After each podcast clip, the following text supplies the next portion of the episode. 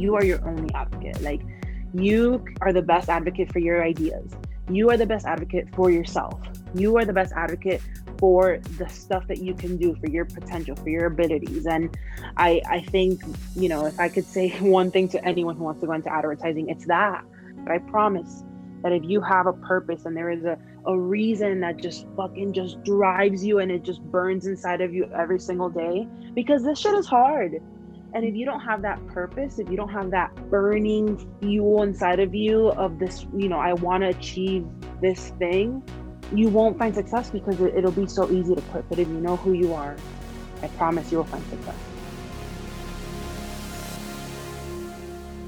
Hey everyone, welcome back to the Passages Podcast. I'm your host, Chloe. I'm the founder of the Passages Project, which is a media project on a mission to empower young professionals to honor, explore, and advance their lives and careers from day one.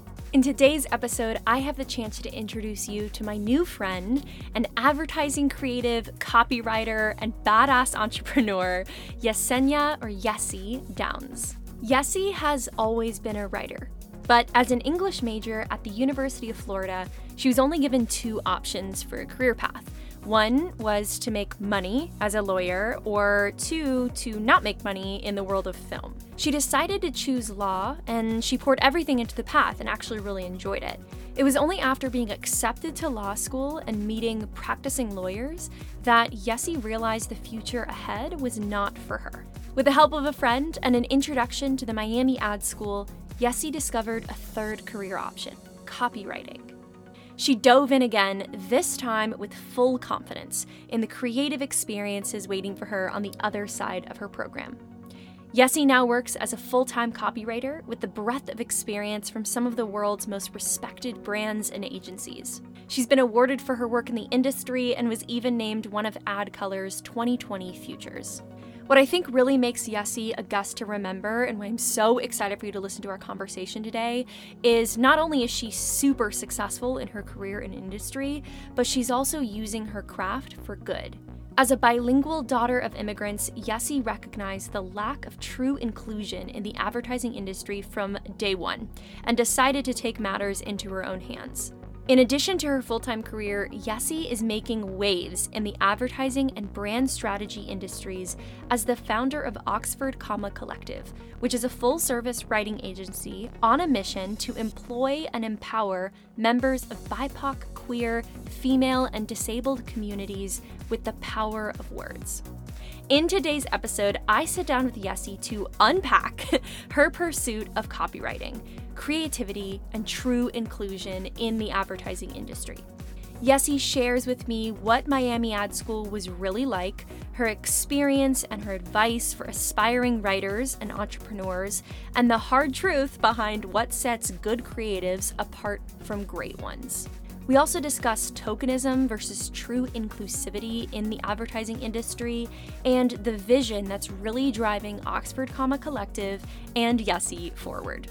If you are a writer or aspiring writer, curious about the path of a profession in advertising, or passionate about amplifying every voice possible, this episode is for you. Without further ado, let's get into my conversation with Yessie. Hi, my name is Yessie Downs. It's Yesenia Downs, but I go by Yessie. I'm a Nicaraguan American copywriter. Um, I work in the field of advertising. I actually work at FCB Chicago. I was born and raised in Miami, Florida, lived in, in Miami almost my entire life until I left to pursue this dream of advertising of mine. And I have always been a creative person. So I think you would naturally think I landed in this creative job, you know, just naturally, but I didn't. Uh, so all of high school, I was very creative. I was always a writer. I was part of the newspaper.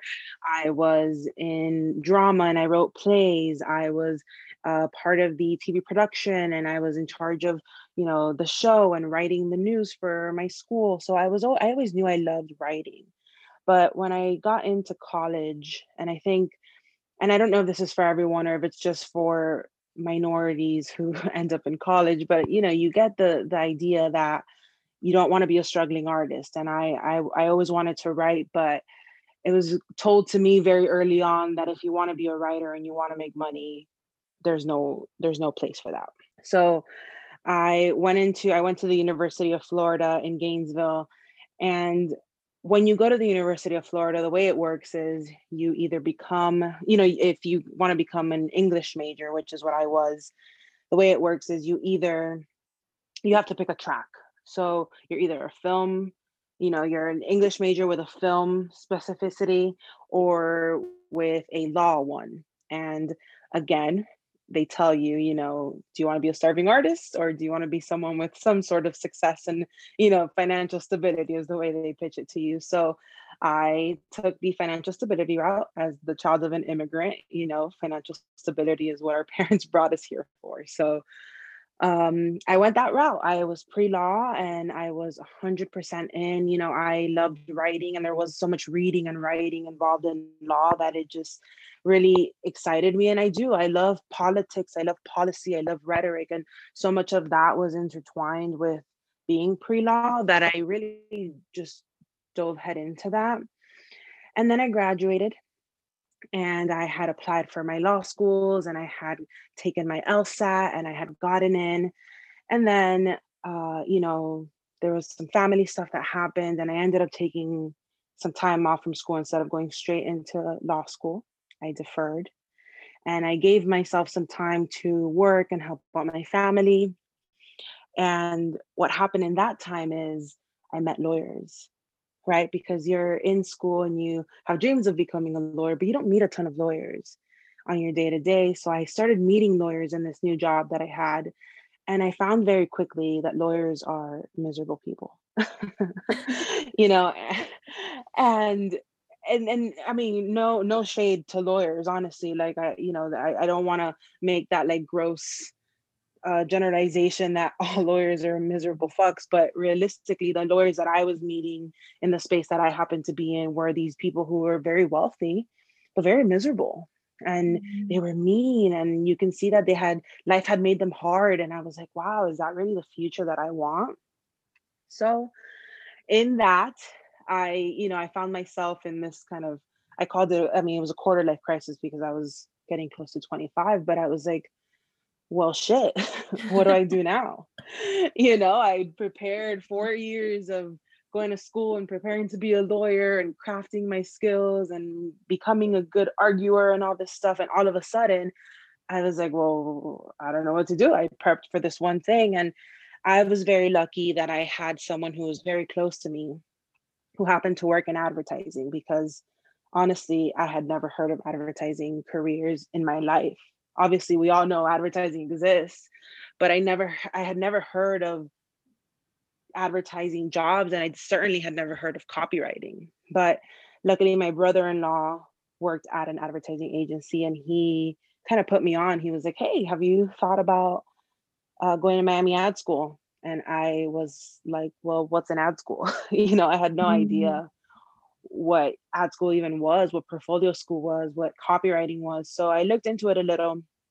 And, you know, again, I had that skepticism of like, well, if it's a creative job, the pay is going to be shit. You know, am I going to be, am I, you know, because I always, you always want to tread that line of success and, but happiness still. So I looked it up and I looked into copywriting and I said, well, let me try it. You know, I it's either this or nothing right now. So the alternative seemed worse. So I went into Miami Ad School. They let you Miami Ad School lets you sit in and actually like go to some classes before you make the decision to sign up. So I went in and I sat in on a little class called Short and Sweet. And it probably took me 20 minutes. And I think that might be too much, but it was almost instant. I sat in that room and I was like, wow, this is it. this is the job that I, I should be doing. And the reason for that was because, you know, like I said, I've always been a writer, but I was never a I was never a poet. I know it's like taboo to say, but I fucking I hate poetry. Like I know that, you know, if you're a writer, you're supposed to love poetry and love all words, but I I I can't get behind poetry. I'm not a poet. Um and then you know I, I never wanted to write novels so i never knew where the kind of writing that i wanted to do existed in the world. And then i sat on this class and i was like oh this is it. I mean it, it clicked instantly. Mm. so that same day i sent in an application and that's where this journey started you know and i did my schooling i did a ton of internships and i moved from the East Coast to the middle uh, to the Midwest, and now here I am in Chicago. Very happy. You know, that's kind of the trajectory that my career took. In hindsight, as I hear you explain that, I feel like I love what you said about you know i i wanted to work with words i just didn't know where that fit you know what what kind of words do i want to work with what what is the context of writing and what does that mean and I mean, I am no lawyer. I've never been to law school. I'm also not a copywriter. but as I hear you explain that, it almost sounds like the the underlying thread beca- behind what interests you about law and what interests you about advertising is the action that words move through and and and the reason behind using strong words and using succinct words um, and powerful words. I mean, poetry, novels, and writing in kind of that context, it's it's long, it's lengthy, it's emotional, and with copywriting and and legal writing, you kind of have to get straight to the point, and it has to matter what you say and how you say it. I, I face writing in in sort of a PR and communications perspective, um, so I can relate to the copywriting aspect, but I love that. And I love hearing your path and your thought process behind why you approached school. Um, what was Miami Ad School like? Just out of curiosity, I feel like I've I've kind of heard heard about it, um, but I've never talked to anybody one on one who's actually been part of the program. Yeah, you know, so I think there's a lot of mixed feelings about portfolio school in general, right? Like, is it mm-hmm. necessary? Because realistically, you're going into this program that you don't get a degree from. And the experience itself is super untraditional. So if you are going in from, you know, a master's program or some degree program at a university into something like portfolio school, it really kind of rocks your world because you're like, whoa, this is not the curriculum that I'm used to. And I was also working while I was in school. So for me, it was just like a whirlwind. Mm. But, you know, Miami Ad School for me the experience of it, I would never give back. Like I enjoyed going to Miami Ad School. I felt like I learned a lot. The way that Miami Ad School works is, you know, you have a, it's a two year program, and your first year is all school. You're just learning. And I will say that I I think that for me, the reason that I found some success when I was in Miami Ad School is because I came in with an English background already. So I had I had majored in English. So my I had already kind of started honing in that craft of, you know, wordsmithing. Mm-hmm. And I think that that's super important because what Miami Ad School does is they teach you how to work in advertising. They don't teach you how to become a writer and they don't teach you how to be a designer. I think and and I think that's where I think a lot of people struggle because you come in expecting to learn you know mm. if i if if i'm not a writer and i go to a school that teaches me copywriting i'm expecting to learn and i think you know depending on who your teachers are and what the curriculum is yes you will learn those things but realistically what they teach you is how to work in advertising and how to have an advertising brain and how and it, it really instills you in that work ethic of you know you're going and going and going and pushing work further and being creative and thinking creatively and all that stuff. They kind of help you become an somebody who can work in advertising. But as far as honing your craft as a writer i wouldn't say so much that i got that from miami ad school you know and i, I think i was very fortunate to come in with that um, but the experience itself was beautiful because again the first half is all schooling and then the second half is all internships. Mm. So the hmm. second year, you're just going from internship to internship to internship. And I mean, that's where the value really is, right? Because then you're getting real experiences. I I graduated from school already with a year of experience under my belt because of all the internships. And not just a year of experience, but I had worked in Chicago, I had worked in Miami, I had worked in Japan. Like I got this just breadth of experience of working in all these advertising agencies and big advertising agencies at Ogilvy, at Leo Burnett, at David in Miami, like you really get that exposure. And I think that that's the benefit of a place like Miami Ad School is those connections and those opportunities and that foresight of like, well, you can keep honing your craft, but you can't network. And advertising is very much about who you know. Like, don't let anybody tell you otherwise. Advertising is 80% who you know. Wow. That's so fascinating. Thanks for sharing that. Also, you interned in Japan. That's awesome. Just I sprinkled that in there. Um, I mean, uh, probably the best experience of my life interning mm. in Japan. I if you I say this to everybody, but if you haven't been to Japan, you have to go. I mean, honestly, for those four months only, I would go back to Miami Ad School. It makes every penny of debt and student loan that I took out worth it, honestly, because you know, when you travel to places and you go to Europe and you go to, you know, certain places, like it's beautiful and it's amazing. But when you go to Japan, it's like a whole different world. Like mm-hmm. the culture, the people, the places. It's just like any, it's unlike any place I've ever been before. And like getting to work there and work in a different language too you know i as an english speaker going to work at a place where it's you know all japanese which i did not speak and i still do not speak you know i picked up a few things here and there which i don't mm-hmm. remember now but you know that experience alone was i mean amazing it was amazing i turned down i actually had gotten a job offer in advertising and i turned it down because i'm like no i gotta go to japan which in hindsight was so stupid. But you know, like the I mean the experience was worth it and I, I don't regret it at all. Oh, I love that. I mean, yeah, global experiences, especially in advertising, I feel like can only boost not only your career, but who you are and showing up in advertising.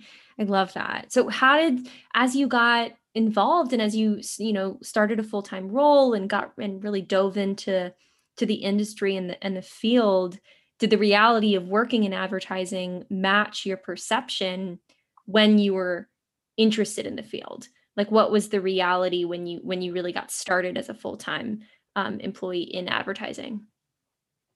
Yeah i think that when you're studying advertising they teach you to think big. They mm-hmm. teach you think of ideas that are going to change the world think of ideas that are going to change behavior think of ideas that are people are going to remember 50 years from now and that's all you think about when you're in school. It's all you think about. And you're like, wow, this is going to be amazing. And then you get into it and you're a junior creative. And all of a sudden, someone says, hey, I need a banner ad. And you're like, this is not what I signed up for, you know? And obviously, the the opportunities exist to make the cool work to make the life-changing work but you know the day to day is just not that you're still doing print and you're doing uh, billboards and you're doing things like that that are not these grand ideas that are changing the world, but they're it's more of the stuff that people traditionally think about when they think of advertising, you know, and even things that people don't think about when they think about advertising. Like for me, for example, I started my career doing retail advertising for uh, Dunkin' Donuts, and I, you know, for a long time I was like, oh, I didn't even know this was a space mm. in advertising. So I think that that kind of was a, a nice little wake up call for me very early on, being like, oh, okay, so I don't just get to sit around and make cool shit. I have to like do the boring stuff too. That's cool. Okay. you know, and that's a realization I came to. But, you know, as you grow in your field and you put yourself out there, I mean, and I think that's another thing too. Like, I think you ex- you expect that someone's going to hand you this amazing brief and that mm-hmm. you're just going to make something cool, right? Mm-hmm. And that's just not the way it works. Like sometimes you have to find the briefs, sometimes you have to create the ideas and put them in front of people.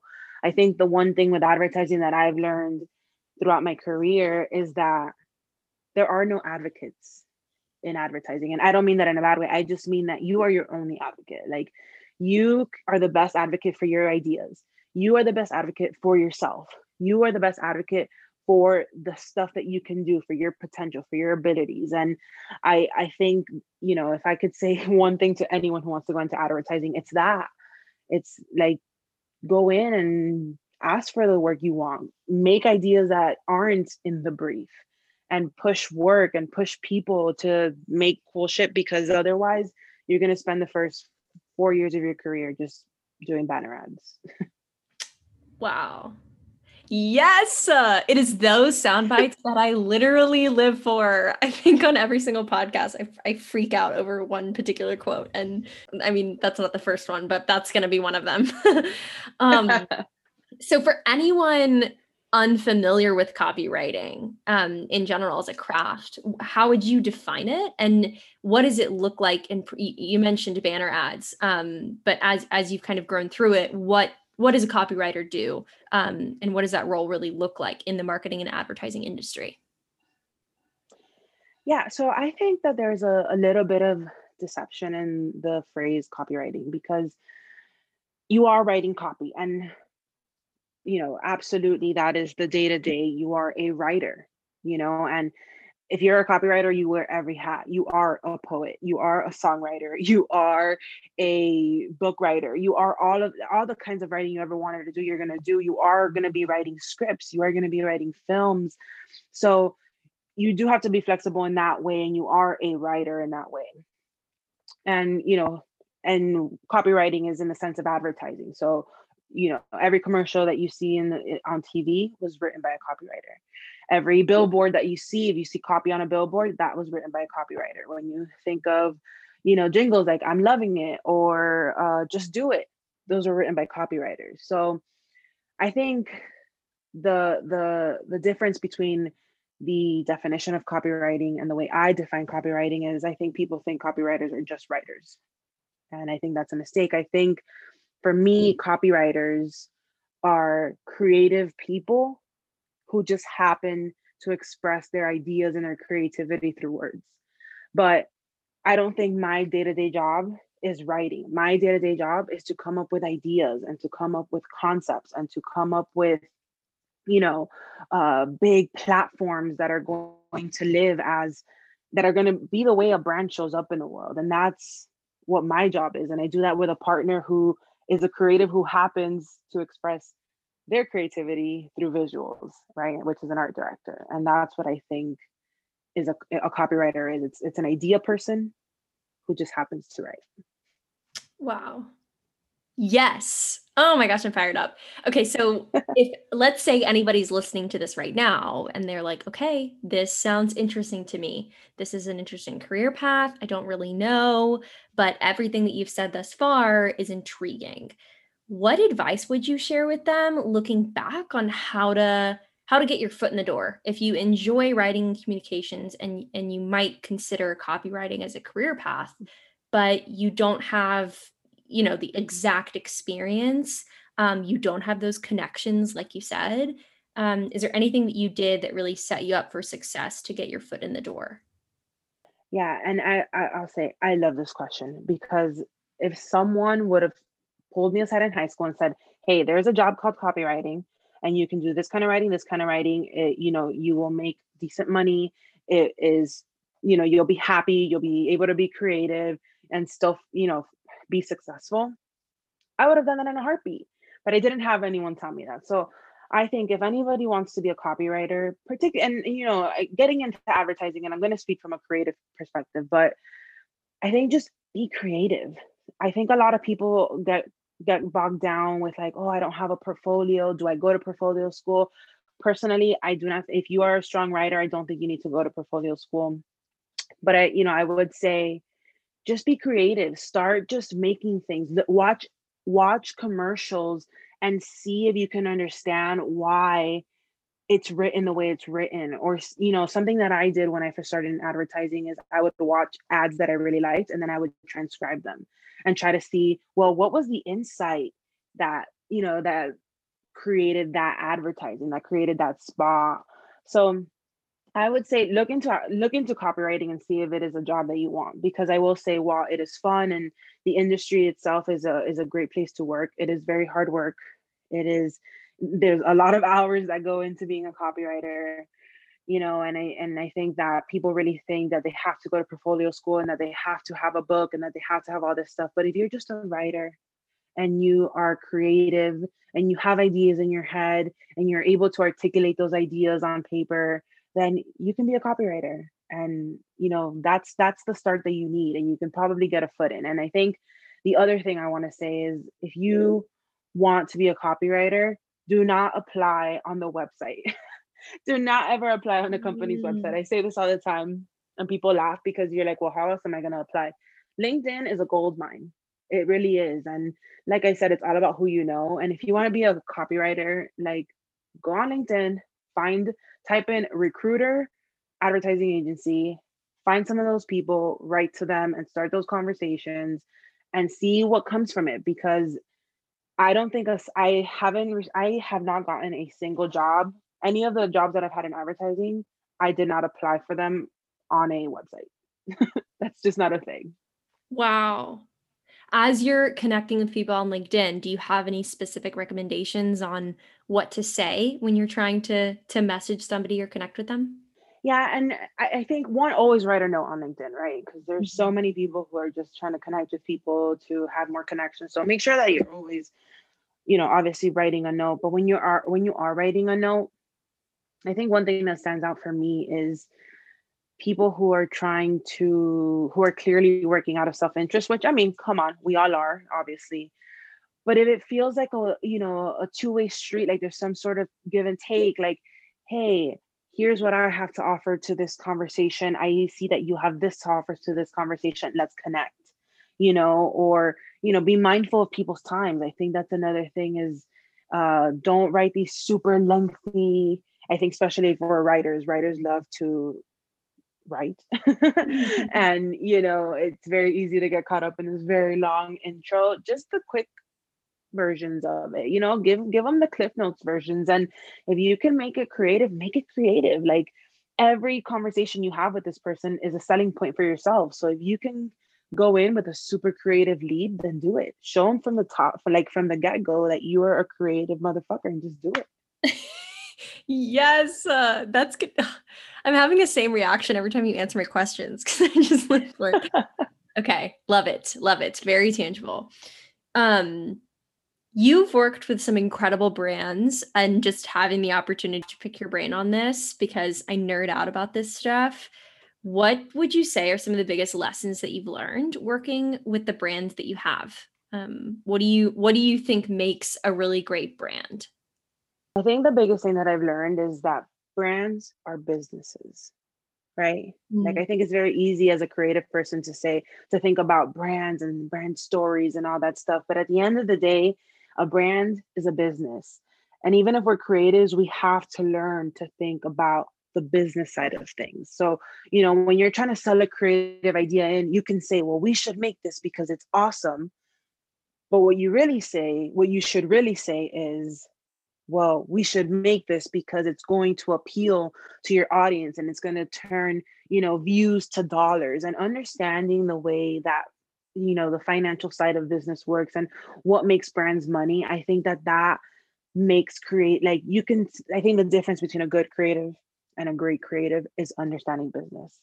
And i think a lot of us make the mistake of you know especially when we're more junior to overlook the business side and just be all creative which is super important. Be creative. Be creative as fuck. Like don't ever stop being creative.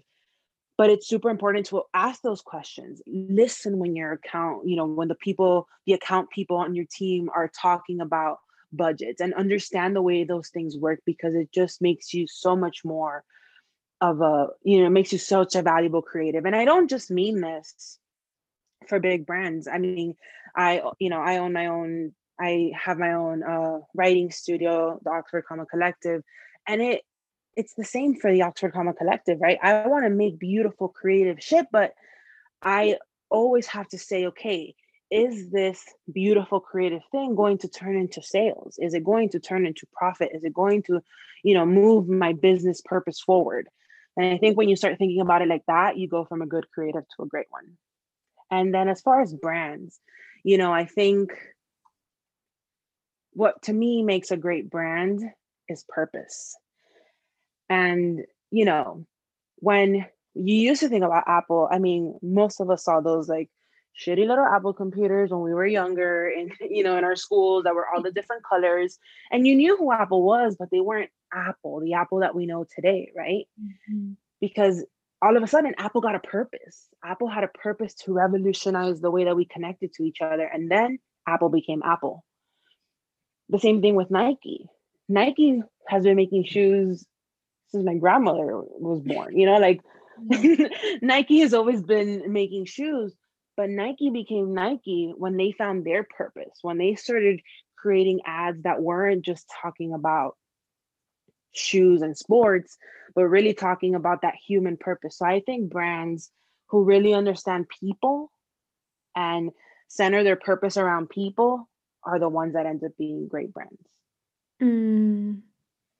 Okay, you said you weren't a poet, and that was freaking poetry.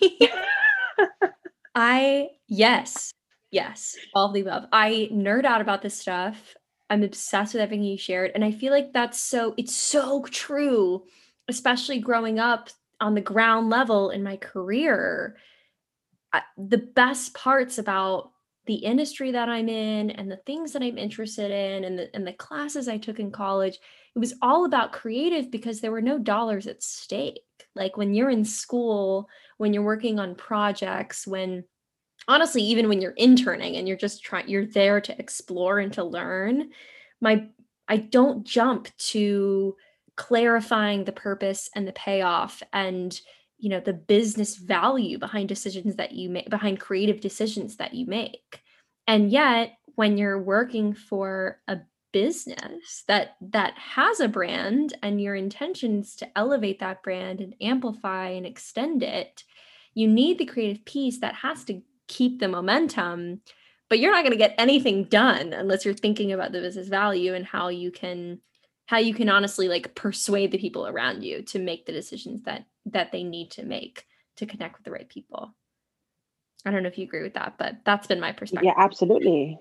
No i absolutely 100% i absolutely because the person who's going to sign off on that work or who's going to say yeah let's put 10 million dollars behind that idea is a person that isn't a person that's like let's make it because it's awesome. It's a person that's going to say let's put 10 million into let's put 10 million dollars into that idea because it's going to make us back a hundred million dollars yeah. you know like so that's the person that you're talking to.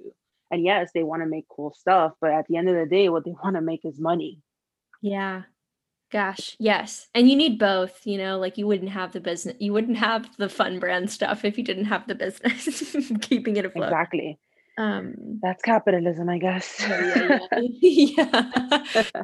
yes. Okay. Thank you for all of your your career background. Um pivoting slightly but but still walking through your story. Give us an overview of oxford comma and and specifically what what is the opportunity that you saw in in your work and in the industry that inspired you to start oxford comma yeah, so Oxford Comma was born from a few places, right? The first the first place was I worked in advertising.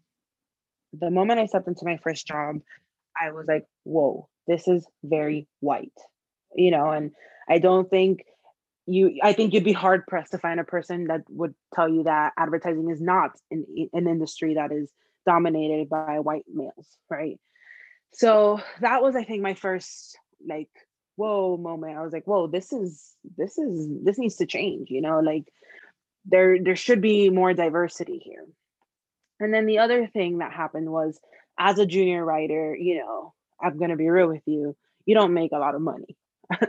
You know you you got to struggle you got to go through the struggle a little bit as a junior writer before you're making any decent money. But you know i i loved advertising but i was like okay well i just moved to chicago I have to rent this one bedroom apartment by myself. Rent ain't cheap. How do I make a little extra money? I had, you know, I had to pay student loans and I had to pay rent and I had to feed my dog. So I was like, what am I going to do? So I was like, well, let me freelance. You know, everyone, you know, if you're creative, you can freelance. That's great. And then I was just like paralyzed because I was like, I don't know what to charge. I don't know how to find uh, I don't know how to find customers. I don't know what to charge. Like I, I just didn't know. You know, it, it was like this abyss of questions that I didn't have answers to, and it was so overwhelming that I was just like, forget it. I'll just, I just won't do it. You know, And then the third thing was I was seeing all these friends of mine who are these like badass entrepreneurs who are like starting businesses and i knew the i know these women. I know these women who were starting these amazing businesses and what they would do is they would eventually outsource their you know their writing and their design to someone more equipped than them to create it. And it would come back and it would be beautiful. It would be this beautiful you know beautiful these beautiful words and this beautiful design. But the person that I knew was lost in there. Like I did not see my friend's personality in there. And it was because there is a standard of how branding is supposed to look. And it's very centered around whiteness, you know, or it was. I I, I don't want to generalize that now because I think things have moved, that needle has moved since then, but not very much. Um, so all these things came together and I said, well, what can I do?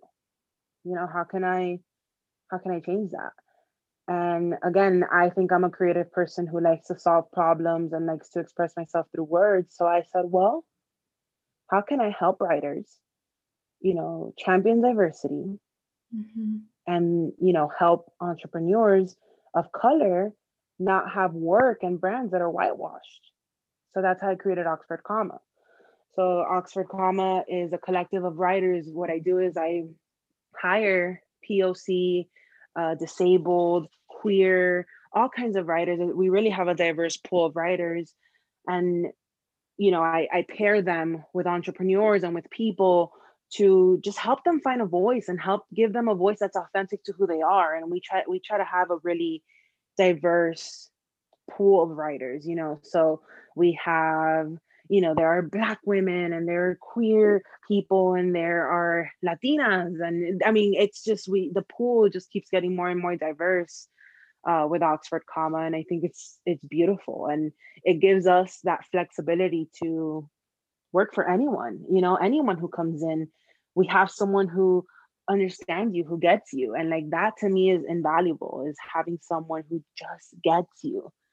Like you tell them this is my vision and they're like I got you. And then they put that shit on paper and then you see it and you're like, wow, it's like I wrote this. You know, and that's that's the feeling that we want to create for people with Oxford comma. And then the mm-hmm. other aspect of Oxford comma is that we are a full service writing studio. So we're not just working with entrepreneurs, you know, like yes, that is predominantly who we're helping. We're helping Black women and Latinas and queer entrepreneurs, like you know, run their businesses and and expand their businesses. But what we also do is if if you're a maid of honor and you're a shit writer, but you have to give this speech, come to us. We'll write it for you. We're a bunch of people who love to write. Like, give it to mm-hmm. us. If you want, if you, unlike me, like poetry, you know, and you need a poem written, come to us. We have poets. I promise it's not me. I won't write your poetry because, like I said, I hate it. but there are, you know, we have um, amazing. I mean, when I tell you the most amazing poets on staff, thank God, we have some of the most amazing, talented poets on our staff that I'm just like, wow. If I, I, I mean, I couldn't, I couldn't even hold a candle to that kind of talent. But you know, just really, whatever it is, like, do you want to break up with your ex? Like, do you want to break up with your boyfriend?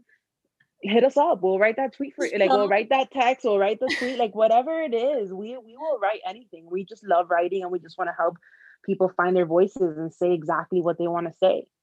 So that's, you know, that's why that's how Oxford Comma was born. Oof.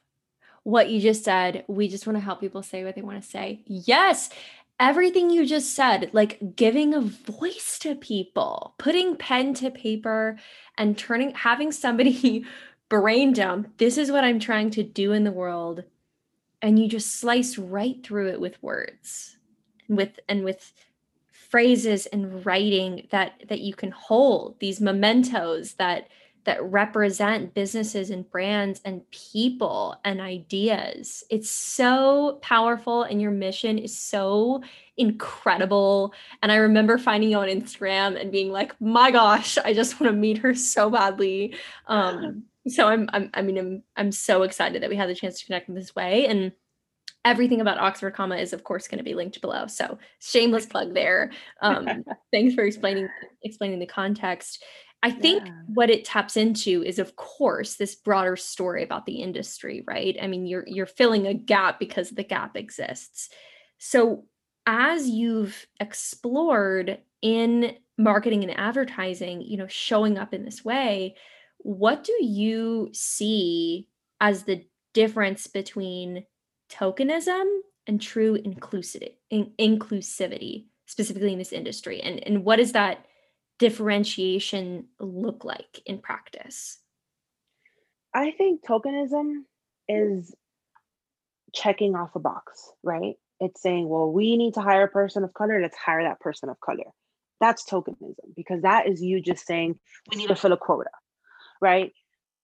Inclusivity is when you hire that person of color, they have a seat at the table and they're you're listening to their perspectives you start to tell their stories. I think there's this thing in advertising that people like to talk about that's called the general market. And if we're being completely frank, the general market is another way for is another way to say the white market, right? Which is bullshit to say that the general market is white. Yes, there are a lot of white people in America, so that is, you know, a big market. But if we talk about general market, the general market of America is diverse. You know, it's not predominantly white. So I think what happened you know when you start telling stories that speak to other people that are part of the actual general market that's when it's inclusivity you know you just don't you don't just have a hispanic writer who is writing in you know and trying to fit into this box of whiteness you have a hispanic writer who is writing from their hispanic perspectives and pushing to tell hispanic stories and you know breaking those boundaries that's true inclusivity if every business could just hear what you just said, I feel like the world would be changed. and I remember, I mean, we were chatting a little bit before the recording, and I remember you talking about I want to know that when I'm walking into a room, I'm there because you need my brain, my experiences, and my soul there to make decisions and to help advise and to bring my full self into this conversation not to be an extra body, you know, to say what everybody else is saying.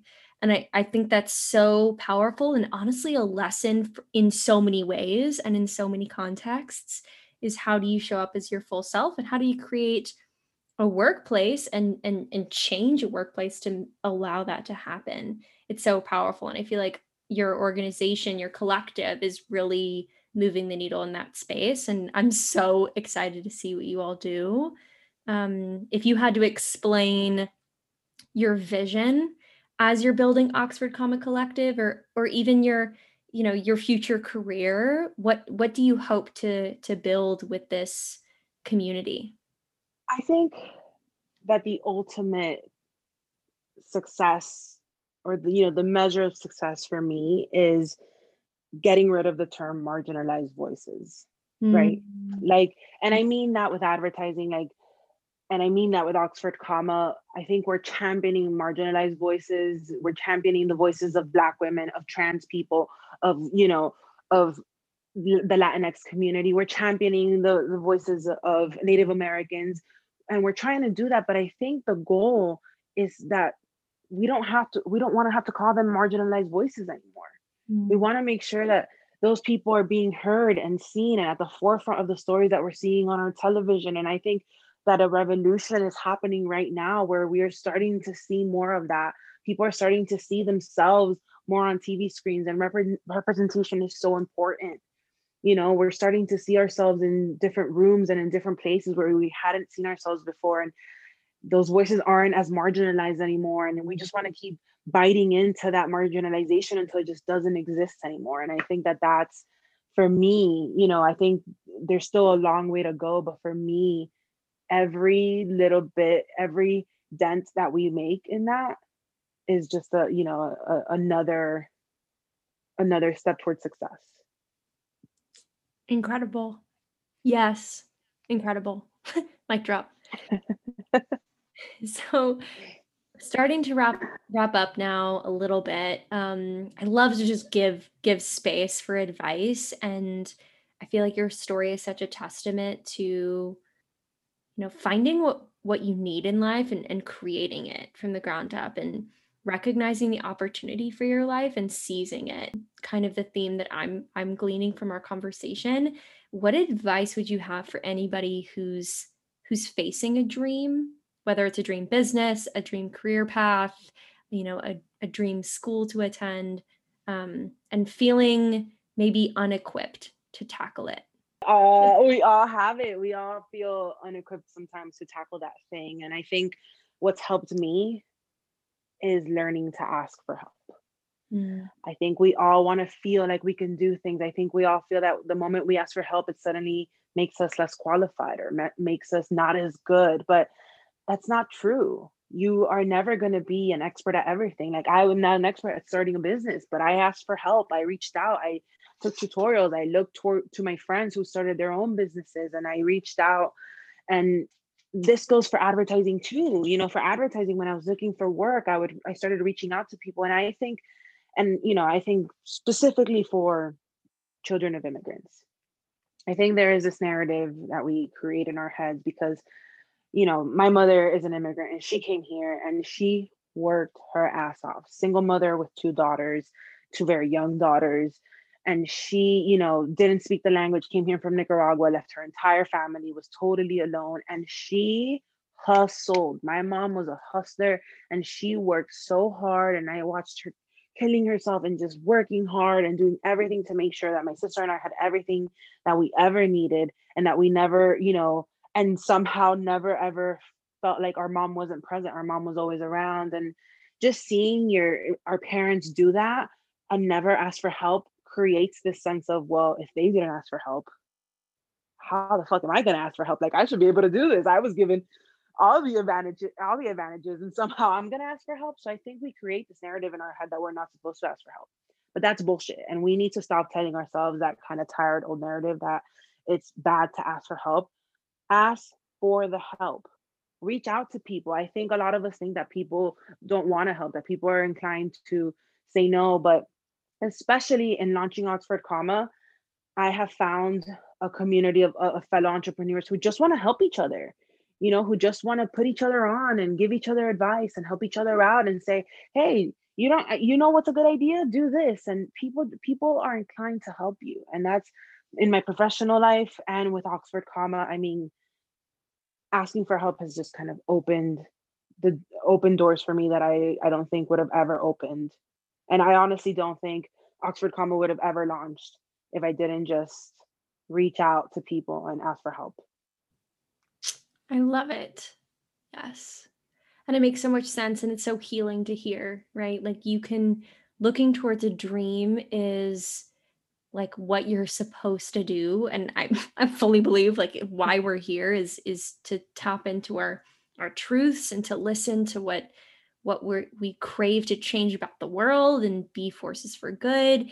But what's the point of doing any of that if you're doing it all by yourself and and doing it alone and doing it with a sole interest in mind? I love what you said and i think it's so true. Like bringing people alongside you going out of your way to connect with more people to get better at what you're doing um, can only help you get there. I love that. Yeah. I i will add that you know when you ask for help when you like do that reaching forward, it also makes you more inclined to reach back when you're in the position to help someone else out. Mm. You know, mm. like someone helped me and now I want to help them. And that's why I think there are so many people who are willing to help when you reach out. And I and I guarantee it's many more people than what we think it is.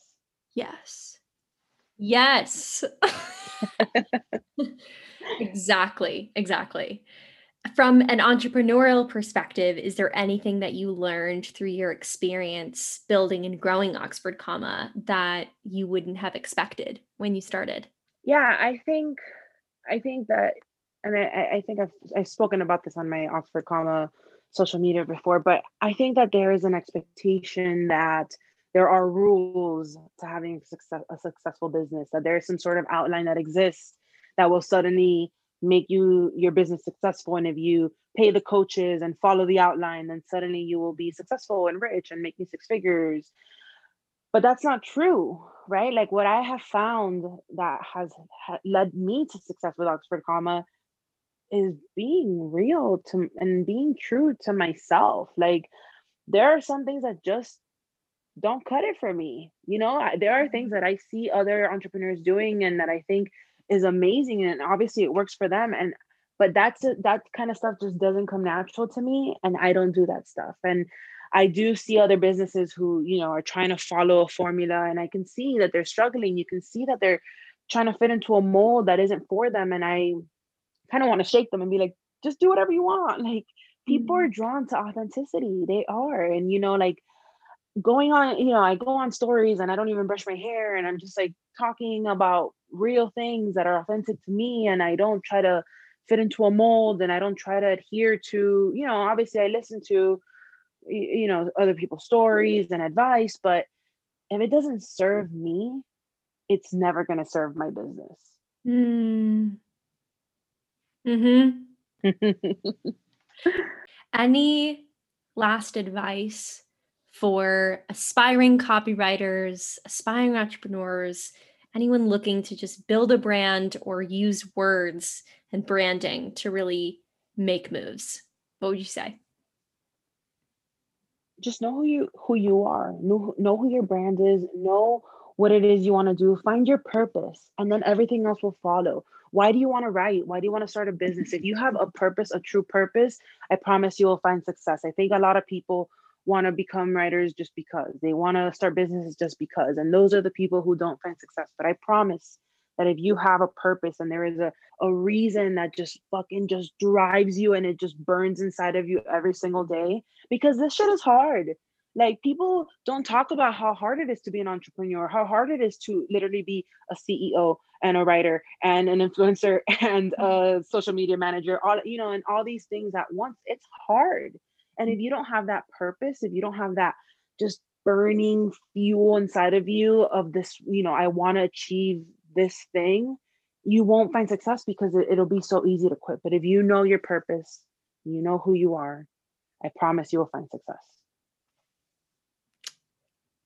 Yes, Senya, I am obsessed. Yes, yes. If you listen to that, if you just take this episode and repeat it every morning, I think that the world would be changed. Thank you so much for this wisdom. I have absolutely adored our conversation. I do have a lightning round series of questions for you, short and sweet. Um, I have three of them. Are you ready? I'm ready. Okay. Dream brand to work with. That's so hard. I've worked on so many cool, fun brands. I think right now my dream brand is Apple. Mm, love it. Yes. Okay. Biggest grammar or copy pet peeve? Oh my God, this is so funny. I love talking about this. It's Oxford commas. I hate them. is that where the name comes from? Yeah. So the name is because to me, Oxford commas are not meant to be used all the time. They're they're this rare thing that you don't always need, but when you need it, you really need it. And I think that that's what professional writers are like. You don't always need a professional writer, right? But when you need one, you really need one. And that's how the name Oxford Comma came to be. So, gosh, I love that. okay. And then last question we ask every guest this What is a book, resource, or quote that you would leave our listeners with? I think if I were going to recommend a book. and this is new, honestly, but I, I think, especially if you're a woman and you're looking to find your voice and you're looking to to tell a story or anything. I read I recently read Know My Name and mm-hmm. it tells a very, you know, it's a very sad story told from first from first person about the Brock Turner victim. But what I think is so beautiful about the book is this idea of finding your voice and being able to own your voice. And I think that it doesn't matter professional or personal, it's just so important to find your voice and be able to express yourself and be able to just know who you are and know how you walk into rooms and how you want people to see you. Hmm. And with that, we wrap the best episode ever. Thank you so much for joining me on the podcast. It was so much fun, Chloe. Thank you for reaching out and for asking me to be a part of this. I mean, this is amazing. So thank you. In case you can't tell, I'm kind of freaking out. that episode just spanned pretty much everything that I'm passionate about on a personal and professional level. Yessie, thank you so much for joining me on the podcast. I'm a little bit starstruck. I'm so excited to continue supporting everything you're doing with the Oxford Comma Collective and in your career. I hope we have the chance to connect again and maybe even work together in the future. But for the time being, I appreciate you coming on the podcast. To stay in touch with Yessie and keep up with everything that Oxford Comma Collective is up to, we will have all the links below. You can check out their website, maybe even hire them for something, get involved, or follow them on Instagram. We also have all the links below for how you can learn more about the Passages Project and what we're up to as a media project. We are truly, and I mean truly, on a mission to help you listening right now be able to tell your story and honor it as a young professional. So, if you're interested, visit thepassagesproject.com and head to write to submit when you're ready. Thanks again for tuning in. I hope you loved today's episode. I hope you all are having an amazing season with family, staying safe, socially distanced, and making the most of what this year has turned out to be. Thanks again. I will see you on the other side.